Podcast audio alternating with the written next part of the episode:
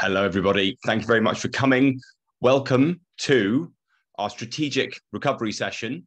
Um, sorry, I'm a little bit rouge in the face. I've literally just come back from a run. Um, you know, doing it how we should be doing it. The um, the but we're ready to go. So uh, what we're going to be doing today is firstly, I'd like to thank everybody who's listening along. Um, good to see you, hear you, and all that kind of stuff. Um, today, we're going to be talking about something very important. We're going to be talking about recovery. Um, and the, the kind of the important thing to think about when it comes to recovery is that what we do in terms of whether we're trying to, it doesn't matter whether you're trying to improve your strength, it doesn't matter whether you're trying to improve your fitness, it doesn't matter whether you're trying to improve your body composition or whatever making sure that you get your recovery right is is critically important. So what we're going to do today is quickly outline some of the problems as to why it is that people struggle with making sure that they get their recovery right. And one of the things that on all the things that generally speaking i find that that you guys are, are struggling with in terms of getting the balance correct. And then we're going to run through essentially uh, sort of like a bird's eye view over the basics of what exactly it is that you need to be controlling and then finish up with some example days of what you should be doing and how you can implement that to the best of your ability. Where you need to place this in terms of the order of priorities is this needs to be something which is pretty fundamental. This is something that you need to be getting right a lot of the time. Um, and then we'll sort of we'll discuss how that might impact different people at different stages in terms of how far along the or how far up the the triangle in terms of the levels they are um, at the end. Okay, so the first thing we're going to do as always, is we're going to quickly we're going to talk about problems. So, to begin with, pretty much everybody that I work with uh, is, is is is is working, is either self-employed, employed, or you know running businesses or things like this. And one thing that I tends to come and co- happen, uh, everyone tends to have in common, is that we're very few people who are sort of coasting through. We have lots of people working long shifts, late nights. Um, you know, people working, you know, hospitals and stuff where they're doing night shifts. It's um, it's to be honest with you, it's it's a big stress. Um, and it's something that often presents itself as one of the biggest things that gets in the way of being able to actually execute the training and the nutrition properly. On top of that, we have you know simple things like we have work events. So, for example, it might be that you know you have a job which involves you taking out clients and going out for dinners and you know all that sounds great to me apparently it's hard work the um the going for dinners and going for all these kinds of things or whether you're um, you know you're having to go to conferences and not necessarily being able to be in your um, your own environment all the time, not being able to control what you're doing all the time, and ha- kind of having this pressure around your role at work where you you have to you have to conform and all this kind of stuff. The next thing is obviously we have lots of you who travel. We travel both with work and with for, for leisure. Um, this will throw off your circadian rhythm if you're going over time zones. It will throw off your food. Um, it will basically kill your ability to train a lot of the time, especially if you're jet lagged. Um, but it's not necessarily just the abroad stuff. It's it's traveling along the train to meetings. It's commuting. It's spending time moving and not being in you know that that stationary, secure, and repeat, easily repeatable place. Then we have all the other stuff. Okay, so this is a picture of me at the wedding. Um, you have things like weddings, we have random nights out, stag parties, hen parties, that kind of stuff, barbecues, any kind of family stuff. We have eating out, just general, all the other st- things that you have to fit into your life. So you add up all of those things. You're working long hours. You're making sure that you're, um, you know, you're, you're you're you're doing work events and stuff. You're traveling. You've got all this stuff filling up your diary. And then somewhere along the line, what you then have to do is make time for training, and also making sure that your nutrition is spot on or as close to spot on as it can be. And that is a lot of stress. And by stress, we mean that's putting a lot of tax on on the system. It may not seem like going out and you know, sort of the picture of me at the wedding is particularly stressful, but it, obviously it kind of is. Like it's it's adding stress to the to the to the tank, and you need to find a way to actually recover from that properly and make sure that your balance is is correct in order to, to make progress. Okay. You kind of you feel like you're, and this is a bit of a throwback. I thought this was fun. You feel like you're Stretch Armstrong. You're being pulled in all directions. You don't have enough energy. And for a lot of you, quite understandably, the thing that takes takes away the easiest thing to get rid of in the short term is fitness because nothing bad happens if you cut your fitness out for a couple of weeks in the same way as it doesn't make much difference if you go to the gym for a couple of weeks whereas if you miss a work event or you can't travel for work or anything like that then realistically, you're going to, you know, you're you're going to have immediate ramifications. So it's it's difficult to get it all balanced. But the thing that we need to remember more than anything else is when it comes to fitness and when it comes to nutrition and when it comes to wanting to change your physique, doing the work plus the recovery is what makes the progress. Going to the gym doesn't make you stronger. Going to the gym creates a stimulus and then recovery makes you stronger. And the same thing is true with fitness. The same thing is true with if you want to try to boost your energy and all that kind of stuff. So, what we're going to be doing is we're going to be running through superficial stuff. It's going to be fairly, um, as we said, sort of um, an overview. We're not going to go into too much depth because we've we've spoken about a lot of this stuff before. There are other trainings on the topics, but it's kind of putting it all together in a nice sort of compact thing. Now, the first thing that we're going to be talking about is rest. Rest is the most obvious thing. It's not, I'm really not going to spend a lot of time on this, but the, the critical thing, as far as I can tell, when it comes to rest, is actually just planning it in. Do you plan in downtime, or do you allow your diary to run your life? Do you allow other people to run your life with your diary? I don't know about your specific personal situation along this in this format, but for a lot of people, there are lots of wait. There is lots of wasted time in terms of doing things that aren't really resting, whether it's just sitting scrolling on your phone or or watching TV or kind of you know just filling filling time unnecessarily. The more you can be organized with your time, the better opportunity you're going to have to rest. Um, and even if you just sit down and you do nothing for five minutes, that can make a huge difference psychologically use meals as downtime. So try to use those as little little sort of oases of, of respite in your day. Um, and make sure you're doing your best to set boundaries at work. So making sure that you know that you you starting at this time, you're ending at this time as much as you possibly can. I know that for a lot of you that isn't a possibility, but you always want to be making sure that you're doing as much as you can. So planning your time in every day is the thing that's going to make the biggest difference in the short term. Okay. But that's not really personal trainer territory. That's more just, you know, general life advice. And everyone kind of knows this stuff. So just make sure, just a reminder, make sure you're planning your time every day. With nutrition, recovery gets a little bit more interesting. So, the first thing that we want to do is you want to think so, what's the best way to maximize energy from what you eat? And the simple answer is just remove ultra processed foods. When you're stressed and when you have no time, the first thing that you're likely to do is to reach for something which is not necessarily the healthiest. So, the the, the but the, the contradiction with that is that these kinds of foods are the foods that are most likely to make you feel sluggish, most, like, most likely to give you sort of brain fog, and most likely to negatively affect your overall well-being and, and feeling of health, so that then you probably have lower energy or less productive, and then the cycle continues. Focus on choosing foods that quite simply do not contain ingredients that have do not contain ingredients that you wouldn't find in a domestic kitchen. It's as simple as that.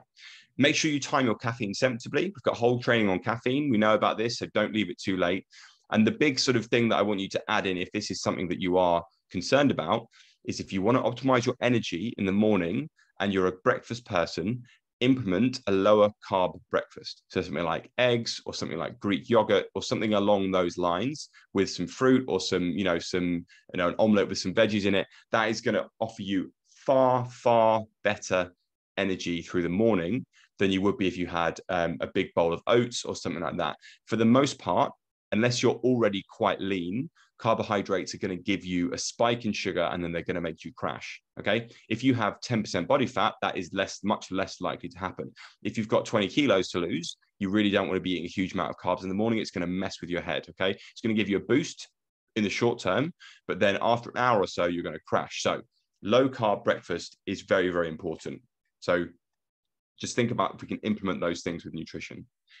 With training, this is where things start to get a little bit more interesting. So when I train people in person, I regulate their intensity based on how they're feeling. One of the first questions I'll ask everybody when they train, how are you feeling today? And I'd say that not just a, how are you feeling today? It's really how, no, how are you feeling today?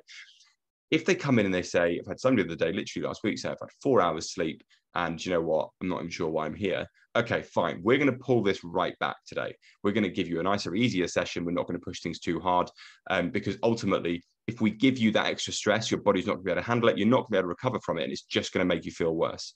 So opt for a lower intensity workout when you um, when you're feeling overworked. Okay, that means usually what we do same in, same um, weights that you were using previously, and either increase the rest breaks, reduce the total number of sets, or both. Okay. So that means that you're sort of in and out in 20, 30 minutes as opposed to 40, 50 minutes. You make sure you um, you're you're getting that right. You're doing your exercise. You're doing something, so you're continuing the habits. That's really, really important, but you're not necessarily going full bar. The other thing that you can do if it's a day off training, whatever, make sure you hit your step count, get outside, um, get your body moving because the more sedentary you are, again, the more that's going to affect your energy. And also, walking is necessary to keep your blood flowing around your limbs, which means it's going to help you to recover more quickly. Very, very important. So, the big takeaway point for this is you need to learn to auto regulate, which means control yourself, your own training intensity. Okay. So, this means that you need to basically use judgment. There is no right answer. Um, and hopefully, you'll be able to feel comfortable doing that. Basically, if you feel crap, if you're sick, or if you are you haven't had enough sleep, you can still go to the gym, but just do something a little bit less, do something a bit lighter, maybe do something at home, maybe just do some stretching, like, but just do something to keep the habit going. Hydration. And as we go through these, these are getting more and more important. Hydration is unbelievably important when it comes to recovery and when it comes to day-to-day energy. Okay if you don't have a water bottle that you carry around with you, that's probably not ideal. Okay. I know it's a bit of a faff, but it will make a huge difference to the amount of water you're drinking. Yes, tea and coffee and stuff does count as water, but we still, especially now, it's the middle of the summer, we want to make sure that you're drinking enough water. That's really, really important. Second to that, something which is something you should already be doing already is, is is ensure that the water content of your food is high. So that means eating lots of things like vegetables, eating things like lean cuts of meat, eating things like meat, like beans and legumes, and not eating lots of, again, processed foods. Both of those things will keep your cells hydrated, will keep your energy levels good and even and high, frankly, and then also will allow you to recover. Okay. The number one piece of advice I would give you is make sure that you drink three quarters of a liter of electrolyte enriched water upon waking.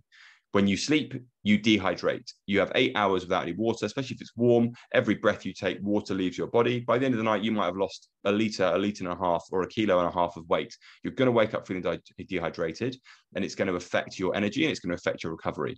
Best thing that you can do to get yourself woken up first thing in the morning is drink some water and get and add some salts to it, which you can buy online. Just look for anything with electrolytes in it is fine, as long as it doesn't contain sugar or caffeine um, and then just get that going. That's a big, big thing that I'd recommend that you do. And then the last one, the big one, okay? Sleep. Sleep is the thing that's going to make the biggest difference to your recovery by a country mile, all right? And the, the three, two, one rule is a really, really good one. We've got a whole training on sleep, but what we're going to do is number one, eat a light dinner, no more or no less than three hours before you go to sleep. You don't want to be having your biggest meal of the day at the end of the day. You can, but it will negatively affect your sleep. So you want to make sure you've got a good few hours to digest your food before you go to sleep. Same thing as well, waking up in the night to go to the toilet is suboptimal. So you want to make sure that you stop liquids two hours before you go to sleep. And then the last thing is, is that you want to make sure that you don't get any blue light exposure one hour before you go to sleep. So there's two ways of doing this. One is that you can avoid screens. Or two, if that's impossible, you can buy some blue, light, blue light blocking specs. Okay. One hour would be great. 30 minutes is fine. 15 minutes is fine. Anything you can do is, is, is better than nothing, but one hour is optimal. Get those three things right. You stand a really good chance of getting a decent night's sleep. That's going to make a big difference. That's just kind of basic sleep hygiene. Two things that you can do to try and bolster that. First thing is, first thing you should be aiming to do in the morning, get some sunlight your body responds to sunlight and not artificial light, but sunlight. So make sure that you're that you're getting out early in the morning, and we'll get to that in a second, just for 10, 15 minutes, you know, max, just to get some sunlight. Okay.